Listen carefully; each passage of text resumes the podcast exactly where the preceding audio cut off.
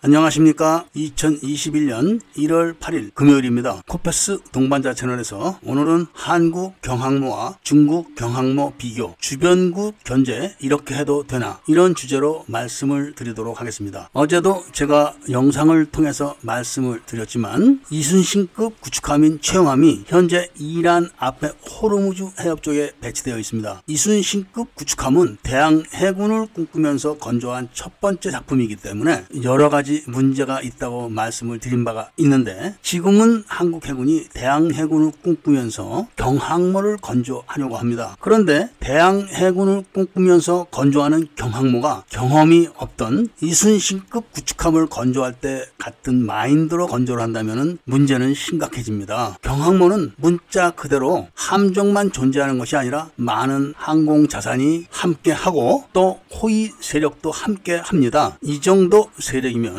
국력의 상당한 부분이 몰려있다고 봐도 무방합니다. 그리고 경항로라도 항공모함의 한 분야이기 때문에 많은 척수를 건조할 수는 없습니다. 그래서 단 한 척을 건조하더라도 딱 부러지게 건조를 해서 주변국들이 함부로 대하지 못할 정도는 해야 됩니다. 그런 의미로 주변국인 중국의 경항로를 한번 우리나라에서 건조하고자 하는 경항로와 비교를 해보면 어떨까 하는 생각을 합니다. 중국은 이미 여러 척의 정규 항모를 보유하고 있지만 별도로 경항로도 건조를 하고 있습니다. 이미 진수를 한 것도 있고 건조 중인 것도 있는데, 우리가 건조하고자 하는 경항로와 견줄 만한 것이 공칠오급과 공칠육급이 있습니다. 그러니까 중국은 정규 항모 이외에 경항로급 강습 상륙함들을 보유하고 있는데, 그 중에서 공칠육급을 쳐다보게 되면은 우리나라 해군이 지금 뭔가 크게 잘못 생각하고 있는 게 아니냐, 이런 생각을 절로 하게 됩니다. 예컨대 비교를 하자면은 주변국에서 이지스급 방공 구축함들을 취역을 한다고 하니까 윤영하급이나 인천급 호위함을 건조하면서 견제를 하겠다, 이렇게 주장하는 것과 조금 더 다르지 않습니다. 중국의 공칠오급 강습 상륙함은 크기만도 사만 톤급에 육박합니다. 우리나라의 독도급 상륙함과 임무와 성격은 비슷한데 덩치가 벌써 확 차이가 납니다. 지금 해군에서 건조하고자 하는 경항로보다 큽니다. 물론 함재기 부분에서는 중국은 수직 이착륙함이 없어서 새로이 제작을 한다고 합니다. 이 공칠오급만 해도 세 척을 건조할 계획을 갖고 있죠. 그런데다가 중국은 해군 전투비행단이 따로 있어가지고 해안가에서 출격을 해가지고 이들 강습 상륙함 세력을 엄호를 할 수가 있습니다. 그런데 공칠육급 강습 상륙함을 또 건조합니다. 이것도 세 척을 건조할 예정인데 지금 두 척이 건조 중에 있는데, 문제는 공칠오급보다 만 톤 정도를 더 키워서 오만 톤급으로 건조를 하고 있는데, 여기에 전자식 사출기가 장착이 되고 앵글데크가 있는 겁니다. 중국은 비밀이 많아가지고 어떤 함재기를 사용할지는 밝혀지진 않았지만 일단 무인기를 발진할 수 있게 한다고 합니다. 그렇지만 에프 삼십오를 카피한 함재기를 지금 제작 중에 있기 때문에 그 함재기를 사용할 거라고 합니다. 이렇게 되면 경항로급만 여섯 척이 되는 겁니다. 이거를 삼만 톤급 경항로로 견제가 될까요? 그것도 스키점프대가 없어가지고 무장을 충실하게 장착하고 이륙을 할 수도 없는 그런 형태로 제작을 하고, 기본 무장만 하더라도 착륙할 때 시간이 많이 소요돼가지고 일일 소티수가 제한이 있습니다. 그래 봐야 세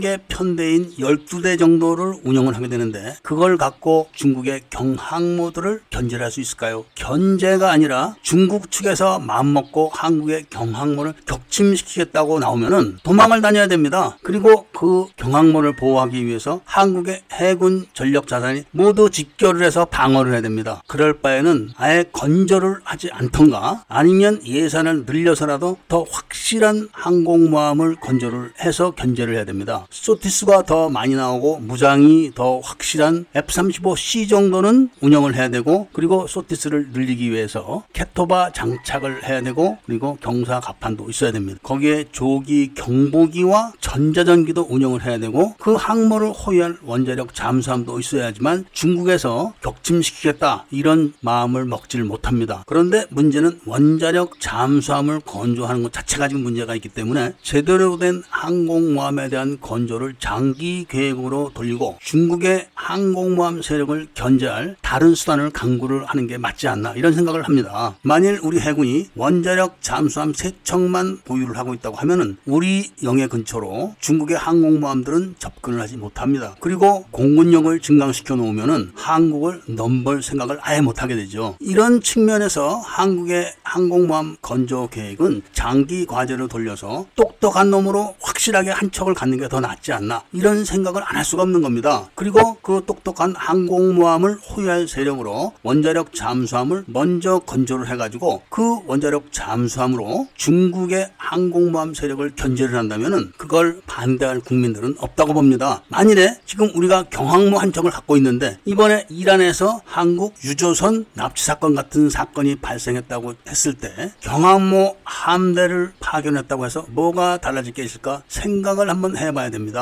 달라질 게 별로 없는 겁니다. 이런 결론을 바탕으로 해서 한국의 항공모함은 제대로 된 항공모함을 장기 과제로 돌려서 건조하는 것이 좋다는 말씀을 드리면서 오늘 이야기를 마치고자 합니다. 구독과 좋아요, 알림을 부탁드리고 이야기를 들어주셔서 감사드립니다.